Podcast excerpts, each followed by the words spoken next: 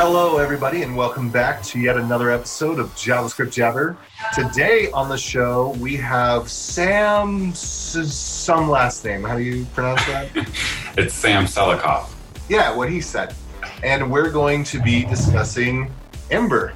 I'll be your host, AJ O'Neal, Solder.js, yo, yo, yo guy. Uh, and Sam is our guest today. Everybody else slept in. We changed the time for the show, for the recording time, for those of you that don't know, which is everyone.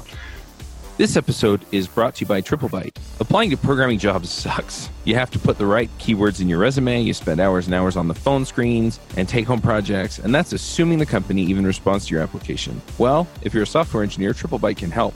They work with over 400 top tech companies, from big names like Dropbox and Adobe to exciting startups. You do one brief online interview with them, and if you do well, you go straight to final interviews with the company on their platform. It's like the Common App for software developers. TripleByte does not look at your resume or where you went to school. All they care about is if you can code. I've helped dozens of software developers with various credentials get jobs, and this looks like a terrific way for you to get in and get interviewed and get a job without a lot of the hassle and overhead. You can go check them out at triplebyte.com slash jsjabber. That's triplebyte.com, byte as in 8 bits. As a special offer for listeners of this show, if you take a job through TripleByte, they'll offer you a $1,000 signing bonus. So, Sam, why don't you go ahead and just give you give us an intro about you yourself, uh, kind of what your history is from the technical perspective, and then we'll lead into Ember. Sure.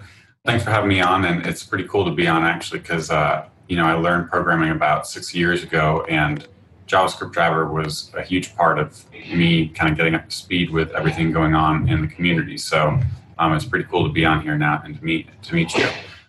So yeah, I, I got into kind of web development, you know, later in life, and really kind of gravitated towards JavaScript from the beginning because I was just kind of always interested in yeah, making UIs, making cool stuff on the web, and um, JavaScript was kind of the beginning of that that period where Backbone and Angular and Ember were coming out. So those were the communities I, I ended up in, and I lived in Boston at the time, and um, went to the Ember meetup there, uh, hosted by Dockyard, and, and that's kind of how I got into Ember. And um, yeah, I've been I've been primarily building single page apps with Ember uh, ever since.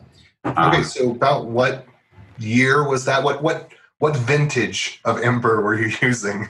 That would have been, oh, like beta 7 or something like that. So it was pre 1.0. But by the time I really was, you know, kind of competent, I think it was right around the 1.0 point oh release. It would have been like 2013 or something like that. Okay, cool. So, did you ever play with SproutCore before then?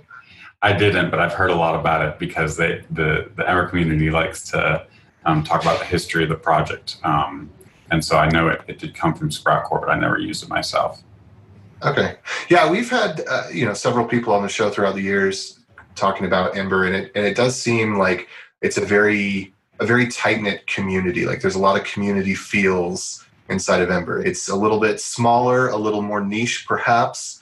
Um, Definitely. And it has the benefits and drawbacks that come with that. It sounds like. Yeah, absolutely. It's it's something of an island, um, and I think the last year or so, there's been some efforts made to to make that less true. So the the, the community is really tight knit and really shares a lot of beliefs and about their approach to software development, and they don't want to give that up. But at the same time, they've seen kind of over the last few years how rapidly the rest of the JavaScript ecosystem has evolved and they want to make sure that Ember feels like it's a part of that. People who use Ember can take advantage of those innovations, and people who don't use Ember can also learn from Ember and the things that that we do um, in the same way that we're learning from them. And so, a lot of the work in Ember over the last few years has been trying to uh, what they call rationalize the primitives, so that um, the rendering engine or um, you know other points where you'd insert animations or how you would do state management or how you would persist um, server side data all those pieces kind of instead of just being in a single black box how can we make it so that we build on the patterns we've learned but um, make them kind of swappable so that if you wanted to use graphql or redux you could if you wanted to try different state management libraries or, rendering layers or um, build tools like webpack you could so um, yeah, Ember's always been kind of a, a small niche community, but um, we still see lots of new people coming in, and um, I think that's only gonna gonna change for the better in the coming years. All right. So what I what I want to ask first, two things. One, well, I'll, I'll ask them separately. First of all, what are the values of Ember? Like, what is it that attracts the people that are most interested in it and find the most the most use out of it? It's a good question. Um, I think probably the two biggest ones are uh, convention over configuration.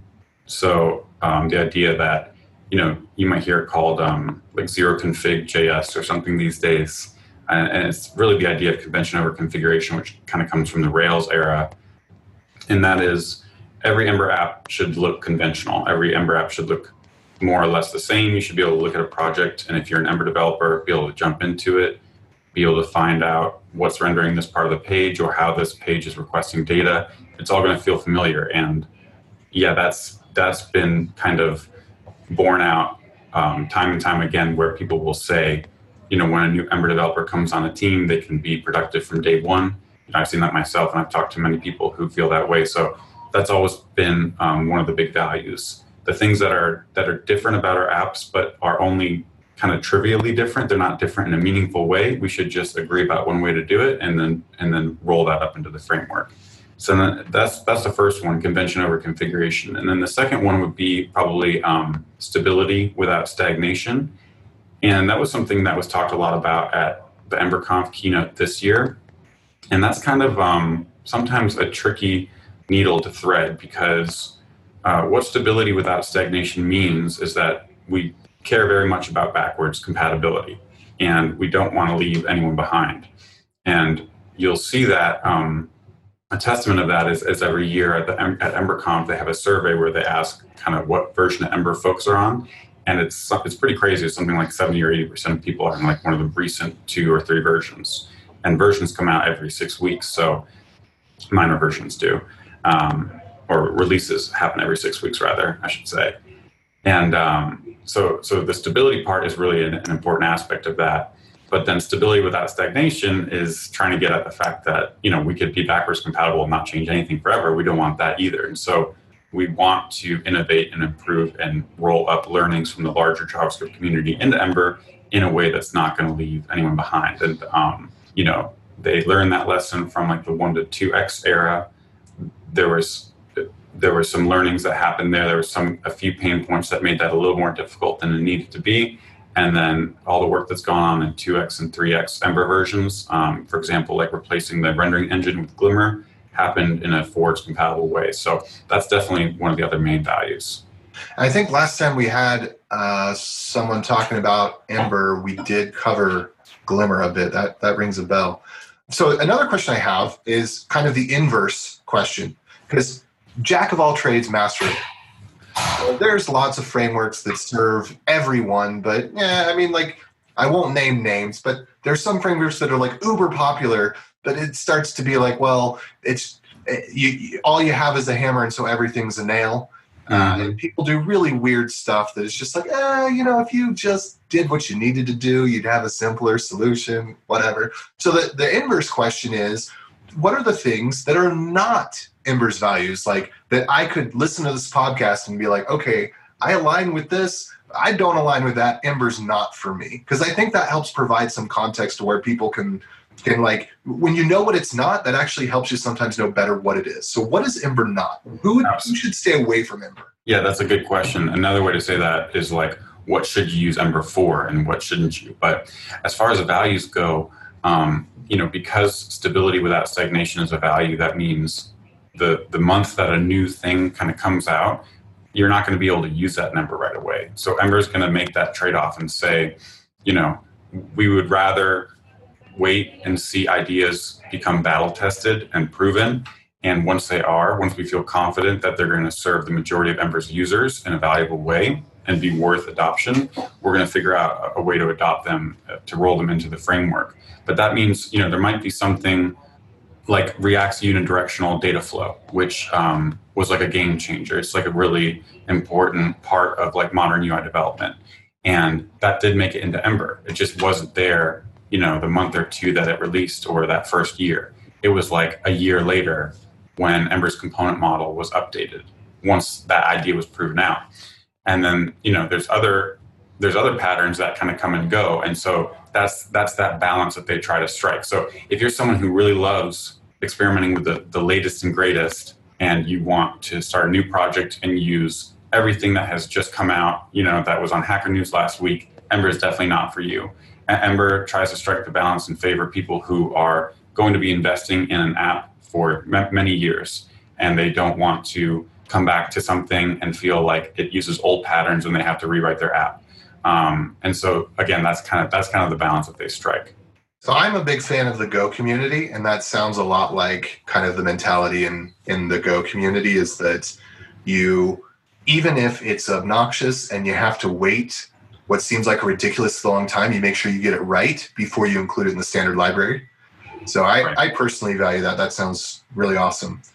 The other the other big part of it, I think, that would like disqualify someone from wanting to use Ember is if they really wanted to understand every piece and be able to put together their own kind of Lego set with every little block and understand the moving parts of everything underneath. One of Ember's goals is is really to be about empowering kind of the average development team to do more than um, they could without it. And so what that means is is trying to get good abstractions basically, and um, necessarily not understanding how everything works so that you can do more. You know, in the same way that most web developers don't understand um, you know http at, at, a protocol level or tcp but but yet we're still able to make um, web applications on top of that. So ember really believes in the power of abstractions and if you're the kind of person who wants to be able to understand every line of code in your app then ember's not going to be for you. Okay. So there's been a lot of talk about performance benefits of this versus that i think a lot of it is noise but I, I, do recognize that for certain types of applications that are very specific, like for example, if you're building a spreadsheet that's going to have 10,000 or 100,000 rows, it's viewable in the browser, you have to make certain decisions. Or you know, the, the, or if there's certain design patterns you want to have with the way that modals work, maybe being able to have multiple modals or movable molders or modals or, or things like that, they're, they're, spec- they're application specific. You know, there's certain components or frameworks that that are generally better for that than others um, or lend themselves easier. Like you can create just as performant of a spreadsheet in the original Angular as you can in, in React, but React probably would have made that easier because some of the patterns in Angular were the way the documentation was, people could be led to accidentally do the wrong thing easily. So, do you see in Ember something where there's a certain class of applica- applications technically where Ember kind of tend towards being really good at this style of development or this this type of app? Yeah. So with Glimmer, which was kind of the main research project, I guess, a couple of years ago, and, and ended up did ended up roll getting rolled back into the main Ember library. Performance was kind of a primary consideration, and um, there were some demos at conferences that were showing kind of Ember's rendering performance versus Reacts and Angulars, and, and Ember had you know some baggage from kind of its early days, and so Glimmer's rendering engine really improved that, and so I think you know I think any of the modern frameworks are going to be comparable in that um, regard. Now, the the recent component model that's coming to Ember Octane, which is something you know we might get into, which is kind of like a new edition of Ember, which is really just a line in the sand around features that have stabilized in Ember. Does a lot more with um, kind of uh, compiler time analysis and, and, and, build time work to, to optimize your templates. And so, um, yeah, all that to say that. Uh, you know, LinkedIn.com is powered by Ember. There's financial software that's powered by Ember um, that renders, you know, that does processes tons of um, transactions and and renders large tables of, of data in a real time way. And so I think I think any of the modern frameworks can build be used to build applications like that. What I would say um, more importantly about what's a good use case for Ember and what's not is um, the fact that Ember really goes kind of whole hog on the single page application approach. So Ember has always been about building SPAs um, a JavaScript application that runs entirely in the client that talks to a backend just consuming uh, data uh, over a JSON API. that's always kind of been the architecture of an Ember app, whereas uh, a tool like React can be used um, to add um, you know JavaScript components to a traditionally server-side rendered application. So that's the bigger that's the bigger um, factor that's going to affect whether or not a team would be successful with Ember. But as far as render performance goes, I think you're going to be good either way. Now, the, the new Glimmer stuff with this thing called track properties is actually has been shown to, to be a really good scalable way uh, to write JavaScript apps. I know I'm not a React developer, but one of the pain points that was these track properties were intended to solve was optimizing React components with should component update. In Ember, we don't have anything like that because of the static nature of our templates. So that makes them a little less flexible and less powerful sometimes, but um, does make them fast. Awesome. So let's talk about the new stuff because I think that's that's maybe the meat of what we really wanted to be on here for. So tell tell us about how is Octane different and how does it take advantage of the new ES6 features or its own does it have its own syntax kind of like React has its own version of JavaScript, Angular has its own version of JavaScript? Mm-hmm. Yeah, so so this new edition of Ember is called Octane and the reason for the addition is basically uh, comes down to the fact that Ember cuts releases according to Semver and not according to um, like big features that are released. So that means a big feature could get released and it could be released in um, a minor version update. So maybe Ember goes from 3.2 to 3.3 and now it has element modifiers. And that's like a big feature that's going to change the way Ember developers will write their apps. But there was no real splash, or it was not clear that this was a, a big new thing. Um, whereas some frameworks use major version releases for that kind of thing. You know, they could say Ember 4 is out, and now we have modifiers, now we have Glimmer components, and all this stuff. So, what is the major version? So, the current major version is 3. I, okay. I believe the current release is 3.9. And the idea is starting with like uh, Ember 2.8, there's been lots of um, larger changes that have come to the programming model, again in a forwards compatible way, but things that have addressed some of the shortcomings of the, of the, of the current programming model. And then there comes a point in time after, let's say, you know, eight or 10 minor releases, and we stop and look at the, the, the API for Ember, and we say, look, this has actually changed a lot. Like if you read the guides, that were written, you know, two years ago, and you look at the features available now, we actually have almost a new programming model here. And again, it's forwards compatible, so we're not going to break Semver and call this a major version release. We're actually just going to call this a new edition and say this is a mark in the sand when these new features have all been released and there's a cohesion around the new features. So now you can use Glimmer components instead of Ember components. You can use modifiers instead of actions or, or something you would use to do uh, before to solve the same problem.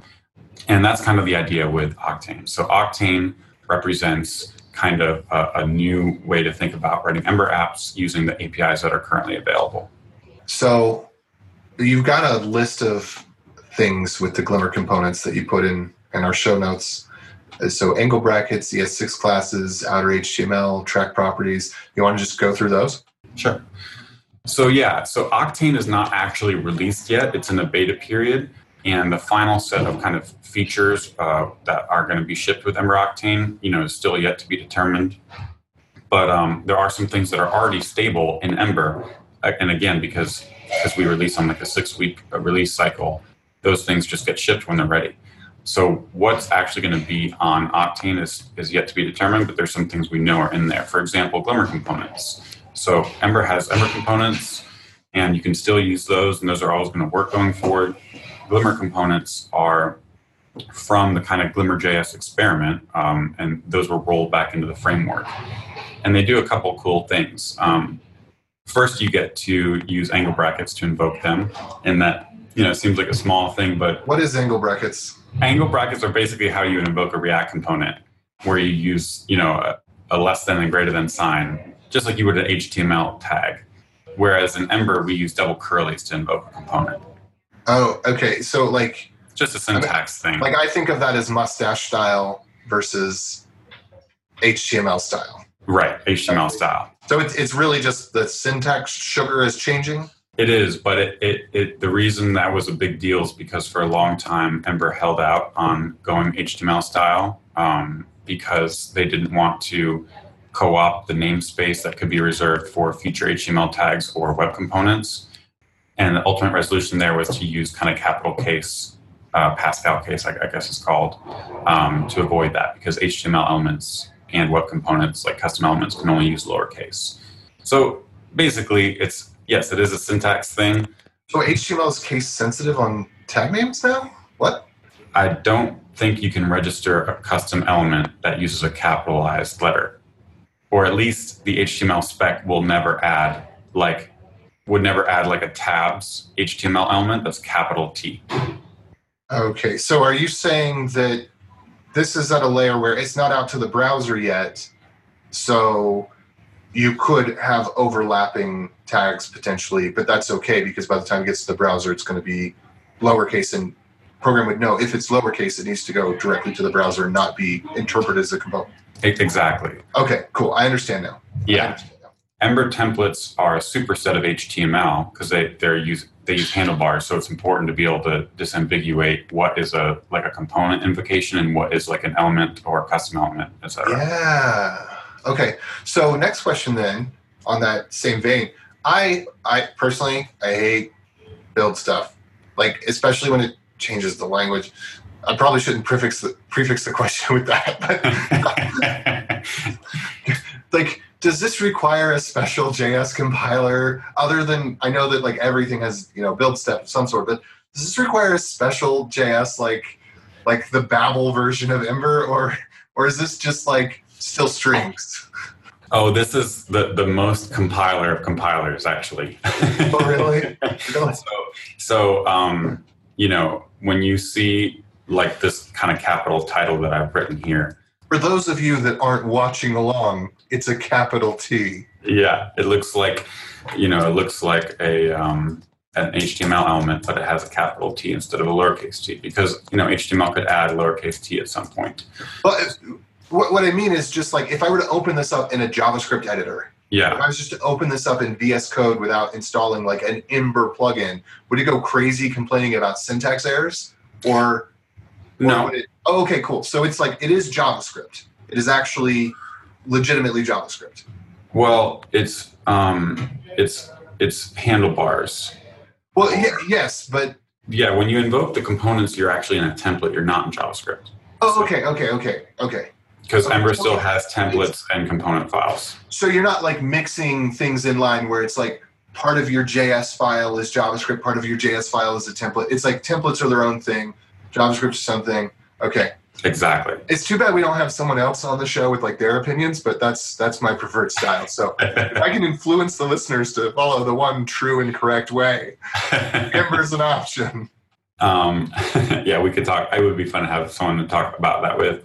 So yeah, you're in a template. You're in um, literally a .hbs file, and so uh, superset of HTML, and you're rendering a component that has a capital T, and so it's basically your editors basically treat that as um, as an element, as an HTML element.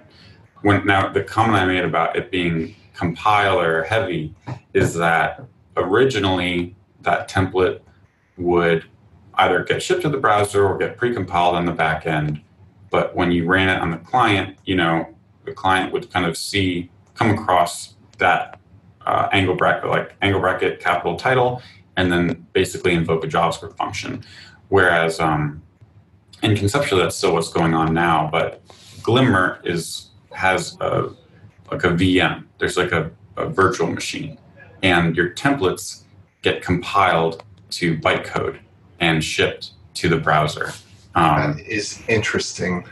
so there's some cool things about that. that um, th- your templates are in um, like a binary format that don't require any parse time at all because the browser just can read binary data without literally without running or parsing it, and um, it helps the static parts of your templates be really really fast. So if you imagine you had a big like page and a lot of it is just static HTML and CSS or whatever, all that stuff is going to be very fast because Ember doesn't have to do any sort of tracking there because it knows those parts of the templates will never change. Whereas when it encounters like a curly you know, label equals curly curly foo or something, it can just look at the curly curly part and say this is a dynamic spot. So this gets back to like solving the the should component update problem. Like we don't have that because because our templates are deliberately kind of underpowered. They're not a full featured JavaScript programming language or, or any programming language. They're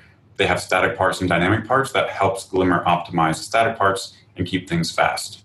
This episode is sponsored by Sentry.io. Recently, I came across a great tool for tracking and monitoring problems in my apps. Then I asked them if they wanted to sponsor the show and allow me to share my experience with you.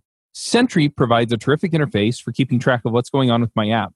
It also tracks releases so I can tell if what I deployed makes things better or worse. They give you full stack traces and as much information as possible about the situation when the error occurred to help you track down the errors. Plus, one thing I love, you can customize the context provided by Sentry. So, if you're looking for specific information about the request, you can provide it. It automatically scrubs passwords and secure information, and you can customize the scrubbing as well. Finally, it has a user feedback system built in that you can use to get information from your users. Oh, and I also love that they support open source to the point where they actually open sourced Sentry if you want to self host it. Use the code devchat at sentry.io to get two months free on Sentry's small plan. That's code devchat at sentry.io. I, to me, ideologically, I agree with that. I think that's that's cool. So one thing that you said that kind of set off some alarm bells in my head, and, and I want to preface this with size is not a great indicator of performance because some you know, people take these things way out of context and they're like, oh, it's it's so many kilobytes, therefore it's terrible. But you know, you compare the two side by side, and it turns out. And I think when we had the discussion about Glimmer, I think that that was brought up. But you know, you, you can get faster rendering, better performance, a better user experience. Sometimes it's something that's a little bit larger in size, but it's just more efficient. But when I hear VM, I think huge. I think like megabytes of JavaScript. And I'm sure that's not the case. That's not the way the way that I'm thinking of VM is probably not the way that you mean it. So what what is the weight of this VM and of Ember as a whole? Like how big is my hello world? Those those are two questions, but you can answer both of them. That's a good question. I probably should have pulled this up ahead of time. I, I um I don't know off the top of my head. It's it's Ember has gotten smaller, especially because since we've dropped jQuery as a dependency, which was there as a dependency because Ember was made in 2012 when when that kind of thing was you know really important. Of course, Ember, um, a brand new Ember app built will be bigger than say a brand new React app built because Ember includes a router, state management, persistence layer, you know, all, all those things.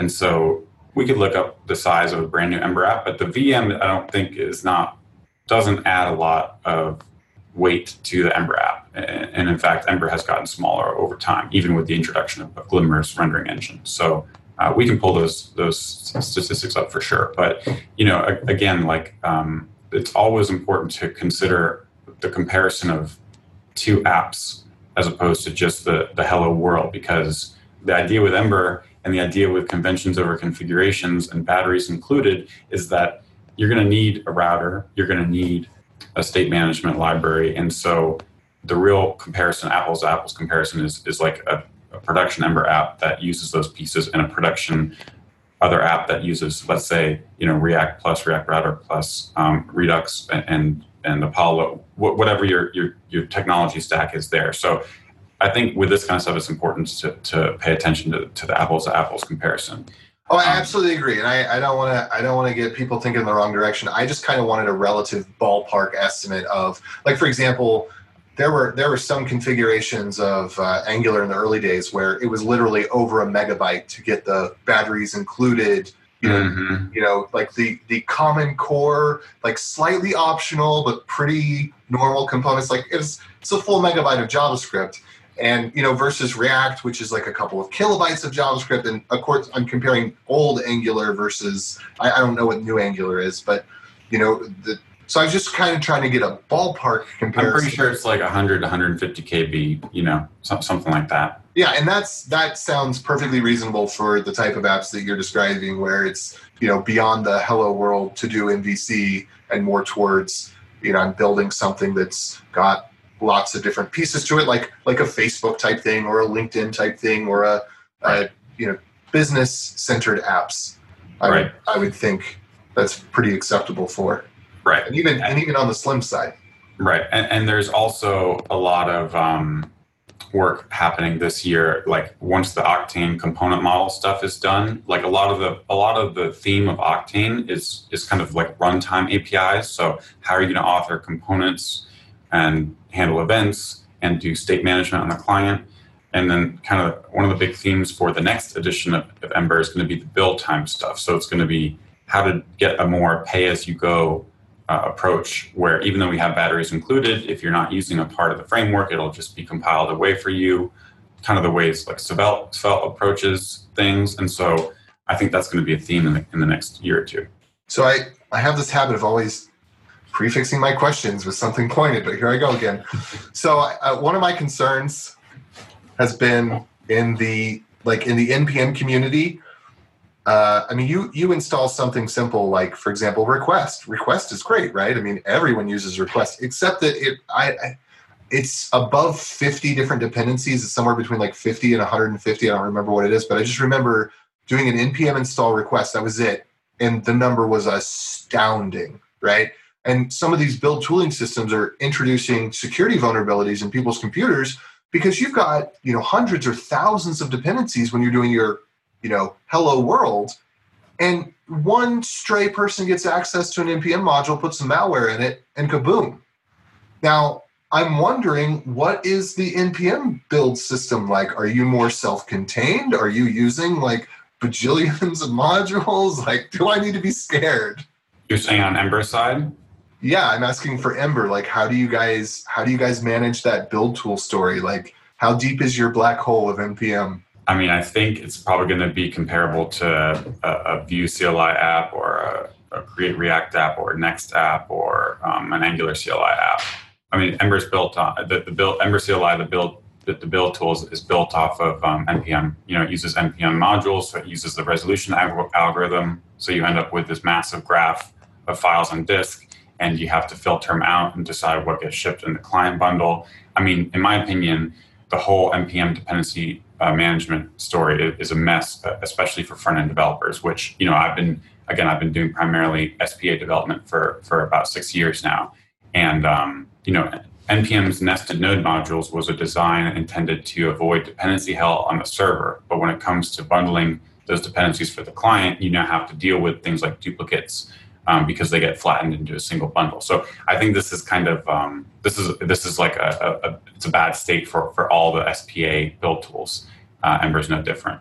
Well, I'm, I'm actually my concern is more about the security of my computer, of like having so many hundreds of dependencies from so many hundreds of authors, which may or may not have two-factor authorization turned on in their npm. You know, like that's that's that's kind of where I'm wondering if there's like any security consciousness above and beyond the default to to like you know reduce that surface area where somebody completely outside the Ember community updates a left pad module to uh, include a picture of Guy Fieri, the Encyclopedia Britannica, and a small malware hack that steals Bitcoin. you know? Yeah, yeah. I mean, I personally don't. I, I, I'm not familiar with with the the nuts and bolts there. I think you know obviously there's trust in, in any of the tools that we use, but um, I mean I've seen things happen where there's security issues in in um, some npm package, and you know there's it's handled the way you would want and expect in Ember. Um, there's there's notices about it. There's updates. There's security uh, updates, and it's just like you know something like that happened with Rails. It would be the same idea. So um, okay, yeah. All right. so I got us off a little bit track. Let me reel reel us back in. So uh, ES6 classes, outer HTML, track property. Is there anything too special about ES classes that we need to know when it comes to Ember, or is it just the normal way? Yeah. So one of the interesting things that if you were to start a new Ember app today, that would be maybe confusing is the fact that Ember has its own object model. And so there's this whole Ember object based model system, which is like lets you extend objects and create them and um, call super. And again, these were all things that just didn't exist easily in, in a way that that was felt serve the ergonomics of an application developer in 2012 and 2013. And so, you know, since then, ES6 class spec has been formalized, modules have been formalized. You know, Yehuda and other other folks who work on Ember were um, kind of instrumental in, in those things because they wanted the standard to evolve to a, a, way that would support the ergonomics we wanted within Ember. And so um, most of that work has been done. It's just a matter of now doing the work and making sure Ember apps can upgrade. Old Ember apps can upgrade, and new Ember apps can use um, a class system based on ES6 modules. Now, the last thing that was kind of um, blocking that was decorators. And so decorators are important to the programming model of Ember. So you have things like computed properties.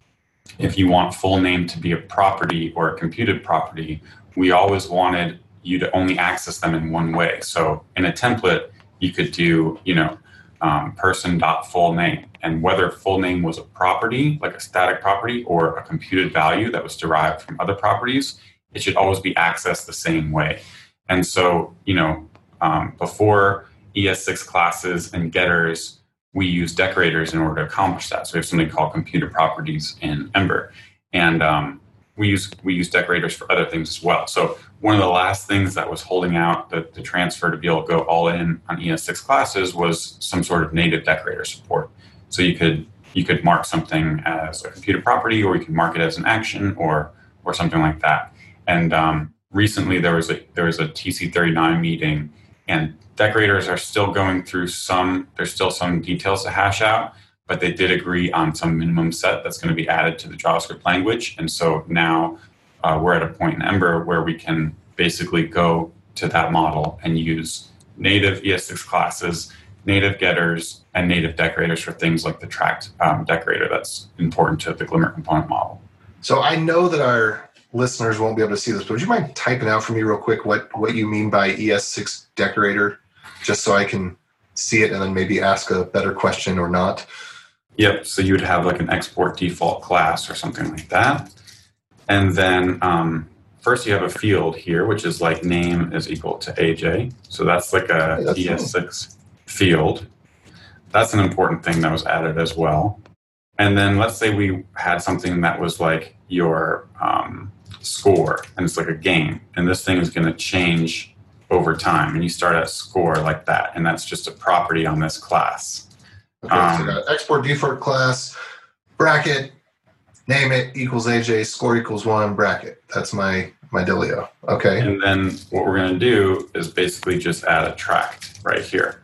And this is going to be a normal import so it's going to be something like tracked from i don't know glimmer JS slash tracked, something like this, or Ember tracked, something like this. And it's it's going to basically decorate that score with a function that is computing it rather than so whenever it gets set. So it's it's like a getter setter, but uh, a a generic getter setter where I don't have to have the syntax right in the file where I'm applying it. Exactly. And it actually does more than that. Tracked creates like a reference, which is what the templates use to know intelligently whether or not to, to re-render. So this is like telling anyone who cares that this thing might change over time. Having an at sign is part of the decorator, but the tracked name is arbitrary. It's something that you're importing. Exactly. And, and, and exactly. Yep. That's exactly right. And, and, decorators are really just functions that get run um, that have access to the class context and property name that they're decorating. And they can also decorate um, functions as well. So you could imagine something like so adding something else. Update name is a function, and you know, let's say this thing said something like this, right?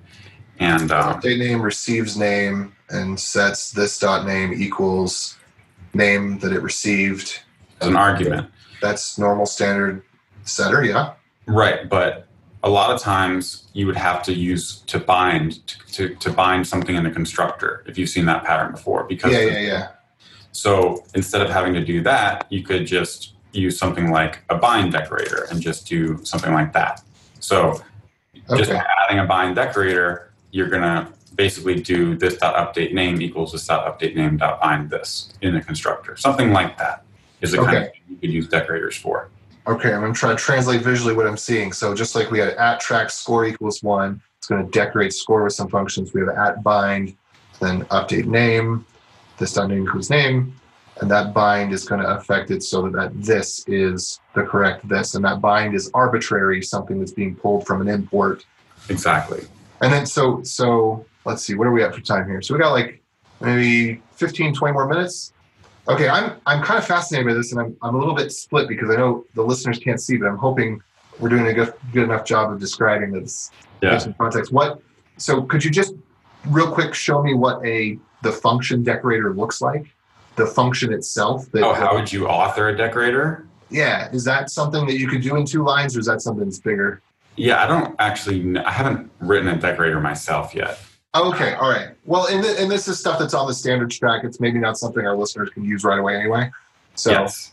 but uh, uh, anyway, it's uh, Yeah, it's really, really cool stuff. It's basically a way to package up a function and apply it to either a method on a class or a field on a class and kind of augment it or, or do something with it. Um, just a little bit more meta programming stuff. Okay, well, I'd Uh-huh. love a I'd love a link to to some some material on that in the show notes if you uh, happen to be able to to find it up. Either send it to us right at the end of the show or or afterwards. Okay, so outer HTML. I'm familiar with with document.outer.html, and that seems like one of those no-brainer things. So for for those of you that aren't aware of the problem, there's always been inner HTML. So you've got a div, and you do inner HTML to be able to say insert something into it. Typically, you're setting something with inner HTML. Sometimes you want to get a copy of what it is you're working on. But if you use inner HTML, you only get a copy of the thing that is inside. And so in order to get the thing that was outside, you'd have to take your your whatever object you have, you'd have to traverse up to its parent, and then you'd have to traverse back down to find the item that actually matched your item and call in the, the inner HTML on well no you couldn't even do it that way. You had, uh, it was weird. It was it was terrible. It was absolutely terrible so is that the outer html i'm referring to or did i just take us off track So it, it is the it is the same. Um, the idea here is that Ember components, and, especially this applies if maybe you used Ember a couple years ago and ran into these strange APIs. And, and what I'm talking about is for an Ember component, let's say you have like an image component. You want to make like a fancy image component. Every time you render that thing, Ember always managed the root element of that component. So just by rendering like fancy image, there's going to be a div there with like an Ember ID on it. And it's part of how Ember did like its change tracking. The problem with that is that in order to like customize the class names or attributes on that root element, you'd have to use this kind of weird API, class name bindings and attribute bindings and all this sort of thing. But we're web developers. We already know how to set classes on, on elements. If we're rendering them, we just use the class attribute or, or other a- attributes. So uh, it, with Glimmer components, what you see in the template is what you get in the actual browser. So it's a really cool thing, especially again if you've used Ember before. But even just you know you define your new fancy image, and then you put some DOM in your template.hbs file, and what you see is going to be exactly what ends up in the DevTools in the browser. There's no root div managed by Ember. There's no Ember IDs anywhere. All the change tracking is taken care of by Glimmer, knowing the tags that are dynamic and um, using track properties. So it's it ends up being it's like one of those things that's kind of small, but when you open your your application, the DevTools, and you look at the component tree, it's like it's really really nice.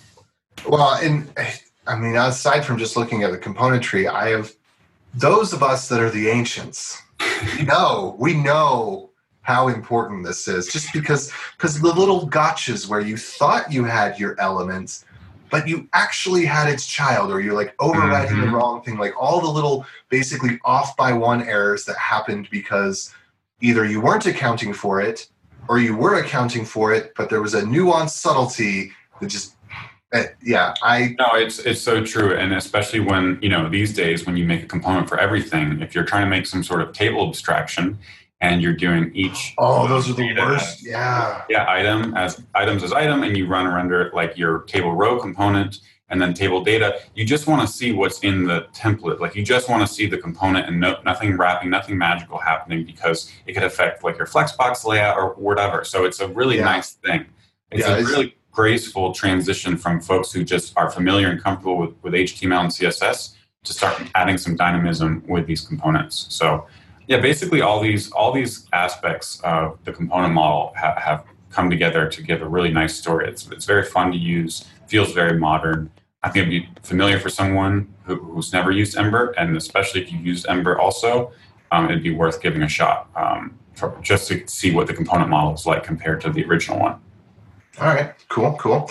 And so, uh, one more thing we've got on the list here is talking about ele- element modifiers. I have no idea what you mean by that. Yeah, so let's talk about that. Um, it's actually interesting because these came at a time, you know, basically stabilized and landed in Ember almost the same time that React hooks did. And React hooks are a new way to solve uh, composability um, issues with React applications. So, you know, for a long time, React had components and the ability to, to nest components. And when you use that for everything, what you find is that you can end up with um, some abstractions that use nesting to share behavior or data, but where nesting is not really the natural, most natural way to do to do that. And um, with hooks, you have basically a mixin pattern. You have the ability to use mixins, something like a mixin, without using a nesting relationship. It's more of a compositional relationship than an inheritance relationship. And so um, you can stay at the same level and pull in, you know, three hooks to your same component. And this is kind of the way modifiers work as well. So it's kind of interesting how both communities actually landed on something very similar. Now, modifiers have actually been in Ember for a long time, but now we have the ability for app developers to write their own modifiers. So um, let's think of an example. Well, we, we've had an example for a long time with the default kind of action modifier, which looks like this. So, you know, increment counter, something like this. So this is a button HTML element with a, you know, open tag, button, close tag. And then right within the tag, before you write the closing bracket, you do curly curly action. And that's a modifier. So Okay. This is basically, you know, you can also think of it as a function invocation, something that's running, but it has access to And this, this is very similar to the way that, that Angular and Vue have done it, right? Like it's a little bit different syntax, but that's the same basic concept there. exactly. Okay. And I am running up on time, so uh, sorry, we're, we're going to have to finish up this discussion pretty quickly and move on to picks. Okay, no problem. So yeah, this this is just a function that runs and it has access to the button. Now you can write your own. So you could do something like a div and then um, you know track me. And this is a function that will track, let's say, when the user scrolls this div into view or interacts with it, it'll send you know maybe a, an event to your metrics service or Google Analytics or something like that. Well, that one doesn't. That so that one you're just defining a custom action. It's a custom modifier. Custom, sorry, custom custom modifier. And it can So- do the same kinds of things that a React hook could do, like setting up an event listener and tearing it down when this thing gets Okay. unrendered. So it's a way to share logic and state in a more composable way because now I can use track me and action on the same element without having to nest things. Oh, okay, okay. So you can have more that you, instead of having to have a div and then another div to be able to accomplish the effect. Exactly. You could add an animation like fade in, Awesome. Yeah, all I that love kind of it. stuff. I love it when I don't have to nest indefinitely to get features. Exactly. Awesome. Great. This episode is sponsored by Linode. Linode is offering listeners of this podcast a $20 credit, which is good for four free months at their lowest plan. Their plans start at one gigabyte of RAM for $5 a month. You can get your servers in any of their 10 data centers, and their high memory plans start at 16 gigabytes. Get a server running in under a minute. They do hourly billing with a monthly cap on all plans and add on services like backups, node balancers, Longview, etc. VMs for full control, running Docker containers, encrypted disks, VPNs, etc. You can run a private Git server. They provide native SSD storage, 40 gigabit network, and Intel E5 processors. They have 24 7 friendly support, even on holidays, and a 7 day money back guaranteed. So go check them out at linode.com slash JavaScript Jabber. Well, Sam, thanks for coming on the show. This has been really enlightening. I, I think there's a lot of people are going to get a value out of this. And you were actually quite excellent, in my opinion. Could totally be wrong. You know, maybe we'll get trolled in the comments about it, but quite quite good at um, explaining things in a way that, to me at least, which maybe I have too much experience, but it sounds pretty pretty simple and approachable. So I hope that that other people find this equally um, valuable. Um, one thing that we do before we end the show is we have picks, and it could be anything. It could be technology, it could be uh, a philosophy, it could be a book. Um, so I'll I'll start us off. I'll pick a couple things. You pick one or two things, and uh, then we'll have to reconvene at another time when there's um, Octane two or whatever. Sounds good. All right. So earlier you said, let's talk about that in a tone that reminded me of these YouTubers I like to watch, Rhett and Link. They have a show called Good Mythical Morning, and their tagline at the start of it, uh, they'll always like bring up something from the news or something weird, something that doesn't make sense, and then they'll be like, let's talk about that. I love Rhett and Link. Yeah. I love them. They're awesome. And yeah, so I'm, I'm to pick Good Mythical Morning. I haven't watched it in a while, but it's a, a really great channel. And then I think that because I'm short on time, I'll just leave it at that for today and let you go ahead and get to yours. Sounds good. I'll do I'll do a tech pick and a non-tech pick. My non-tech is uh, Man in the High Castle, which is a series I've been watching uh, with my girlfriend, and we're on season three now. And it's just such a cool show. It's from Amazon Prime, and it's like a historical. What if the Nazis had won World War II? Kind of sci-fi fantasy. I think it's based off of a Philip K. Dick novel, and um, yeah, it's just awesome. I love it.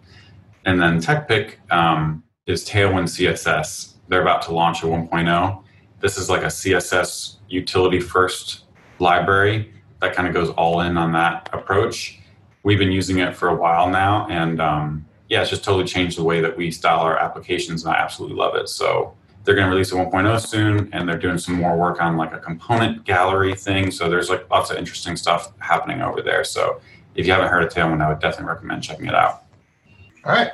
Awesome. Thanks so much for joining us. Really appreciate your your thorough explanations and, and your expert knowledge on on these topics. Uh, and uh, I, I hope that we'll have the opportunity to have you on the show again when there's when there's some other new stuff. So keep us in the loop. All right. Absolutely it was great to meet you aj and thanks for uh, all your work on the podcast over the years Yeah, it's mostly that all goes to Chuck, but I'll take it in his place since since I happen to be here right now. all right. Well, adios. bye Bandwidth for this segment is provided by CacheFly, the world's fastest CDN. Deliver your content fast with CacheFly. Visit C A C H E F L Y dot com to learn more.